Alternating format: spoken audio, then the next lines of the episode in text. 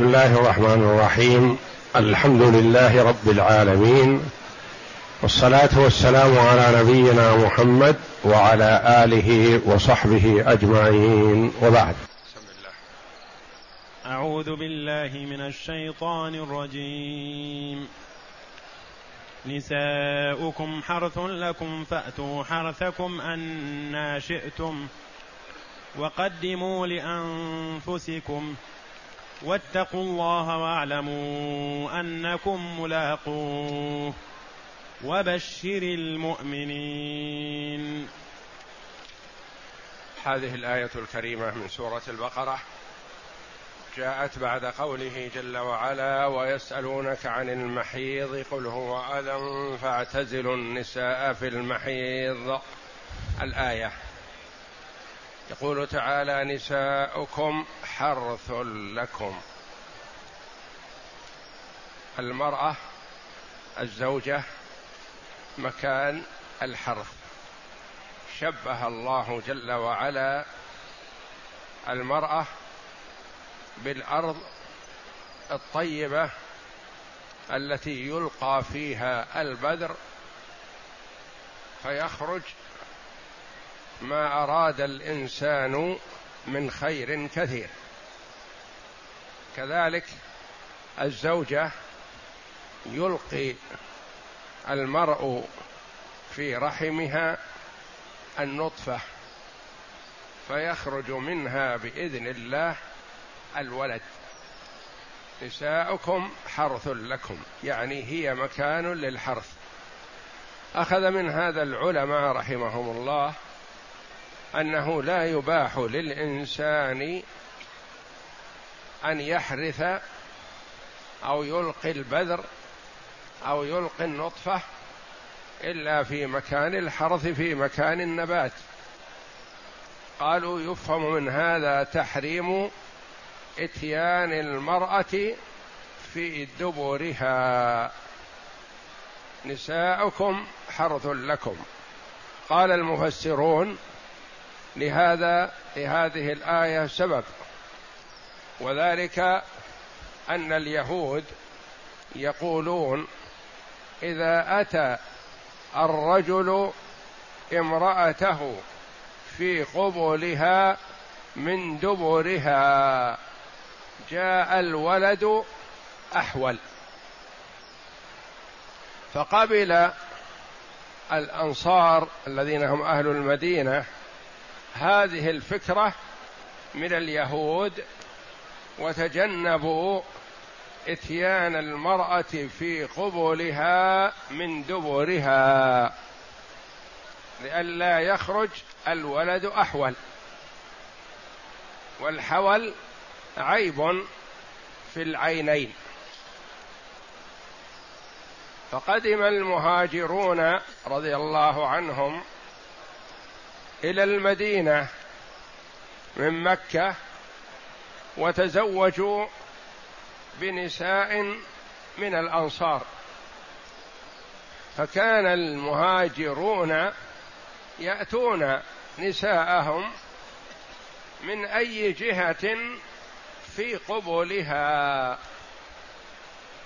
على جنب ومستلقية ومن الخلف ومن أي جهة يكون الإيلاج في القبل. فأراد أحد المهاجرين أن يفعل ذلك فأبت عليه زوجته لأن هذا ليس بمستساغ عند أهل المدينة. فقالت والله لا تفعل حتى أستأذن رسول الله صلى الله عليه وسلم. فجاءت إلى بيت أم سلمة لتسأل النبي صلى الله عليه وسلم. فقالت لها أم سلمة انتظري حتى يأتي رسول الله صلى الله عليه وسلم. فجاء رسول الله صلى الله عليه وسلم والأنصارية عند أم سلمة. فاستحيت الأنصارية أن تسأل رسول الله صلى الله عليه وسلم فخرجت. فسألت أم سلمة رضي الله عنها النبي صلى الله عليه وسلم عن ذلك. فدعا النبي صلى الله عليه وسلم الأنصارية. فناداها وقرأ عليها قول الله جل وعلا أنزل الله جوابا لذلك نساؤكم حرث لكم فأتوا حرثكم أنا شئتم. يعني كيفما شئتم مقبلة ومدبرة إذا كان ذلك في صمام واحد. وجاء أن عمر رضي الله عنه قال هلكت يا رسول الله. قال ولم؟ قال حولت رحلي البارحة. فأنزل الله جل وعلا نساؤكم حرث لكم فأتوا حرثكم أن شئتم. إباحة للرجل في أن يجامع زوجته على أي صفة وعلى أي حالة كانت عليها الزوجة ما دام مجتنب للحيضة والدبر. يجتنب الحيضة ويجتنب الدبر ويأتيها من أي جهة شاء. نساؤكم حرث لكم فأتوا حرثكم. قالوا هذا إباحة للرجل يستمتع من زوجته على أي جهة بشرط أن يكون الإيلاج في مكان الحرث مكان طلب الولد دون الدبر.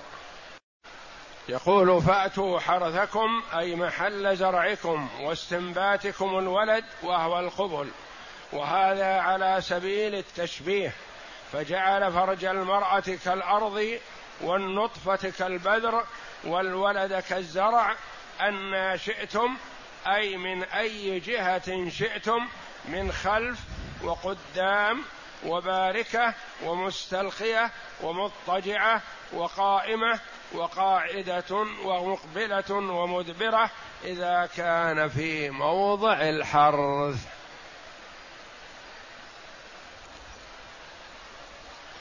يقول وإنما عبر سبحانه بكلمة أن أن شئتم لكونها أعم في اللغة من أين وكيف ومتى. والصحابة رضي الله عنهم والتابعون لهم بإحسان والنقل عن جمهور العلماء بأنه يحرم على المرء أن يأتي زوجته في دبرها لأنه ليس هذا مكان للحرث والحرمة الإتيان الذي هو الإيلاج. أما الاستمتاع بدون علاج فللرجل أن يستمتع من زوجته بما شاء ولا حرج. وأما الإيلاج فيكون في مكان الحرث الذي هو مكان طلب الولد. وجاء عن النبي صلى الله عليه وسلم أنه قال لا ينظر الله إلى رجل أتى امرأة من الدبر. وأخرج أحمد والبيهقي في سننه عن ابن عمرو عن ابن عمرو أن النبي صلى الله عليه وسلم قال الذي يأتي امرأته في دبرها هي اللوطية الصغرى. وقال رسول الله صلى الله عليه وسلم كما في الجامع الصحيح ملعون من أتى امرأته في دبرها. وقدموا لأنفسكم يعني قدموا لأنفسكم العمل الصالح الذي ينفعكم. وجاء من التقديم للنفس ذكر الله جل وعلا عند الجماع. كما قال صلى الله عليه وسلم لو أن أحدكم إذا أراد أهله أن يقول اللهم جنبنا بسم الله اللهم جنبنا الشيطان وجنب الشيطان ما رزقتنا فقدر بينهما ولد لم يضره الشيطان. ويستحب للإنسان عند إرادته إتيان أهله أن يسمي الله جل وعلا ليضع هذه النطفة وهذا البدر والبذر على اسم الله تبارك وتعالى. فيكون عند أول إلقائه ألقي على اسم الله تبارك وتعالى. فينشأ بإذن الله نشأة صالحة حسنة. وقدموا لأنفسكم واتقوا الله.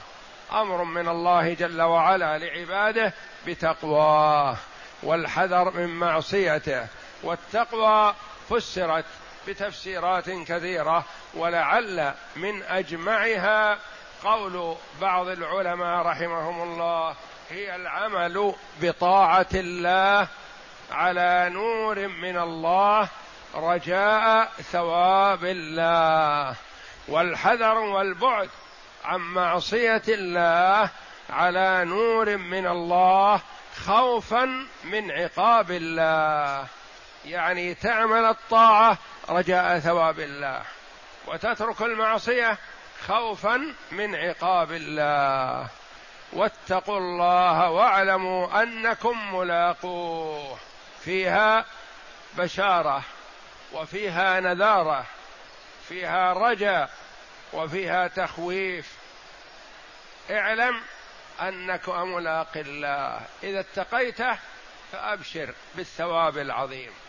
وإذا لم تتقه فاحذر عقاب الله.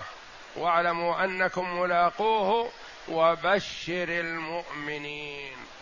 بشرهم بمغفرة الله ورحمته. بشرهم برضوانه والبشارة هنا خاصة بالمؤمنين وهو الذي آمن بالله وملائكته وكتبه ورسله واليوم الآخر وبالقدر خيره وشره. لأن جبريل عليه السلام سأل النبي صلى الله عليه وسلم عن الإيمان فقال أن تؤمن بالله وملائكته وكتبه ورسله واليوم الآخر وبالقدر خيره وشره. فهذه أركان الإيمان الستة. بشر من اتصف بهذه الصفة بالبشارة العظمى وهي السعادة والنجاة من أهوال يوم القيامة. إذا حقق المرء الإيمان بالله جل وعلا سعد ونجا. وإذا أتى بإيمان فيه خدش فله من السلامة بقدر ما عنده من الإيمان وعليه من الخوف والحذر والرعب بقدر ما في إيمانه من الخدش. والإيمان كما قرره أهل السنة والجماعة يزيد وينقص. فليس إيمان الناس سواء فمثلا أبو بكر رضي الله عنه جاء أنه لو وزن إيمان الأمة كلها بإيمان أبي بكر رجح إيمانه على إيمان الأمة عدا رسول الله صلى الله عليه وسلم. وعمر رضي الله عنهما يليه في الإيمان. فإيمان الأمة ليس على حد سواء بل فيه الكامل وفيه الناقص وفيه الوفي الذي يأمن صاحبه من أهوال يوم القيامة وفيه ما فيه المخاوف والشدة والكرب مع ما معه من الإيمان والإسلام. فيحاول المؤمن تقوية إيمانه كما قال أهل السنة والجماعة الإيمان قول وعمل واعتقاد يزيد بالطاعة وينقص بالعصيان. فكلما اجتهد المسلم في الطاعات والتقرب إلى الله جل وعلا زاد إيمانه. وكلما وقع المسلم في المعصية ما يقال كفر. إذا وقع في المعصية نقص إيمانه لكن ما يقال عنه كافر حتى يأتي بما يستوجب الكفر. أهل السنة والجماعة وسط بين الطوائف الضالة في هذا. لأن من الطوائف من يقول إذا أتى المرء بكبيرة من كبائر الذنوب كفر وخرج من الإسلام. ومن الناس من يقول إذا قلت لا إله إلا الله لا يضرك شيء من المعاصي وإن فعلت ما فعلت. وكلا الطائفتين فيه خطأ وضلال. وإنما المؤمن يزيد إيمانه وينقص إيمانه. يزيد بالأعمال الصالحة والتقرب إلى الله جل وعلا وينقص إيمانه بالمعصية وبالفتور عن الطاعة وبالإعراض عن التقرب إلى الله جل وعلا. يزيد بالطاعة وينقص بالمعصية. وكما قال الله جل وعلا يزيد الله الذين آمنوا ويزيد الله الذين آمنوا إيمانا.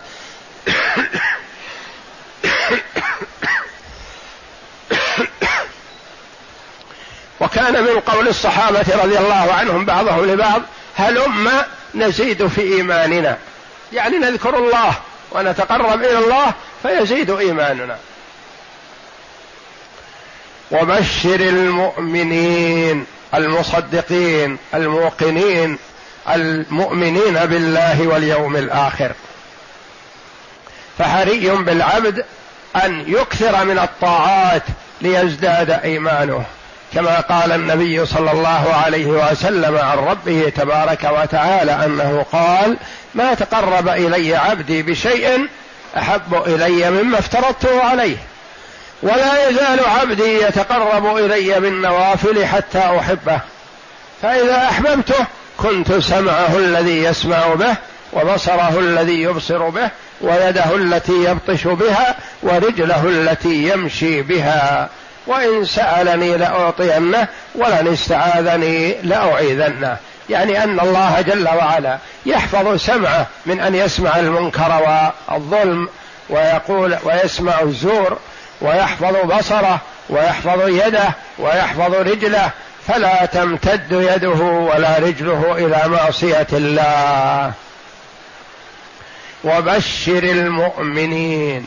ترغيب للمؤمنين بالأعمال الصالحة التي يستحقون عليها البشارة وتحذير لمن خالف أمر الله جل وعلا بالوعيد لأنه محروم من البشارة.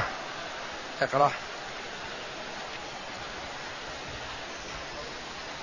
وقوله تعالى نساؤكم حرث لكم. قال ابن عباس الحرث موضع الولد. فأتوا حرثكم أنا شئتم أي كيف شئتم. مقبلة ومدبرة في في صمام واحد. كما ثبت بذلك الأحاديث. قال البخاري حدثنا أبو نعيم عن سفيان بن المكندر قال سمعت جابرا قال كانت اليهود تقول إذا جامعها من ورائها جاء الولد أحول. فنزلت الآية نساؤكم حرث لكم فأتوا حرثكم أنا شئتم. يعني إذا ضمها من خلفها وأولج في قبلها فحملت من هذه ال... من هذا الجماع يقول يأتي الولد أحول. أحول أو الحول عيب في العينين. فالأنصار الأوس والخزرج ما عندهم علم قبل بعثة النبي صلى الله عليه وسلم وقبل إيمانهم به. فكانوا يأخذون ما يأخذونه من اليهود لأنهم يعترفون أن اليهود أهل علم وهل ونزلت عليهم التوراة. فيأخذون بأقوالهم. فتصوروا هذا صحيح فإذا هو كذب لا صحة له. والله جل وعلا يقول نساؤكم حرث لكم فأتوا حرثكم أن شئتم يعني كيفما شئتم تأتي حرثك يكون إيلاجك في مكان الحرث مكان طلب الولد. نعم. رواه مسلم وأبو داود من حديث سفيان الثوري به وقال ابن أبي حاتم بالأعلى أخبرنا ابن وهب أخبرني مالك بن أنس وابن جريج وسفيان بن سعيد الثوري أن محمد بن المكندر حدثهم أن جابر بن عبد الله أخبره أن اليهود قالوا للمسلمين من أتى امرأة وهي مدبرة جاء الولد أحول فأنزل الله عز وجل نساؤكم حرث لكم فأتوا حرثكم أنا شئتم. قال ابن جريج في الحديث فقال رسول الله صلى الله عليه وسلم مقبلة ومدبرة إذا كان ذلك في الفرج. وفي حديث بهز بن حكيم عن جده عن عن أنه قال يا رسول الله نساؤنا ما نأتي منها وما نذر. قال حرثك ائت حرثك, حرثك أن شئت. غير أن لا تضرب الوجه ولا تقبح ولا تهجر إلا في البيت. الحديث رواه أحمد أهل السنن. قال ابن أبي حاتم عن عبد الله بن عباس قال أتى ناس من حمير إلى رسول الله صلى الله عليه وسلم فسألوه عن أشياء. فقال له رجل إني أحب النساء فكيف ترى في ذلك؟ فأنزل الله تعالى نساؤكم حرث لكم فأتوا حرثكم أنا شئتم. ورواه الإمام أحمد عن ابن عباس قال أنزلت هذه الآية نساؤكم حرث لكم في أناس من الأنصار. أتوا النبي صلى الله عليه وسلم فسألوه فقال النبي صلى الله عليه وسلم ائتها على كل حال إذا كان في الفرج. ثم قال تعالى وقدموا لأنفسكم. وقوله وقدموا لأنفسكم أي من فعل الطاعات مع, مع امتثال ما أنهاكم عنه من ترك المحرمات. ولهذا قال واتقوا الله واعلموا أنكم ملاقوه. أي فيحاسبكم على أعمالكم جميعا. وبشر المؤمنين أي المطيعين لله فيما أمرهم التاركين ما عنه زجرهم. وقال ابن جرير حدثنا القاسم حدثنا الحسين قال حدثني محمد بن كثير عن عبد الله بن واقد عن عطاء قال أراه عن ابن عب أراه عن ابن عباس وقدموا لأنفسكم قال تقول بسم الله التسمية عند الجماع. وقد ثبت في صحيح البخاري عن ابن عباس قال قال رسول الله صلى الله عليه وسلم لو أن أحدكم إذا أراد أن يأتي أهله قال بسم الله اللهم جنبنا الشيطان وجنب الشيطان ما رزقتنا فإنه إن يقدر بينهما ولد في ذلك لن يضره الشيطان أبدا. والله أعلم. والله أعلم. وصلى الله وسلم وبارك على عبده ورسول نبينا محمد وعلى آله وصحبه أجمعين.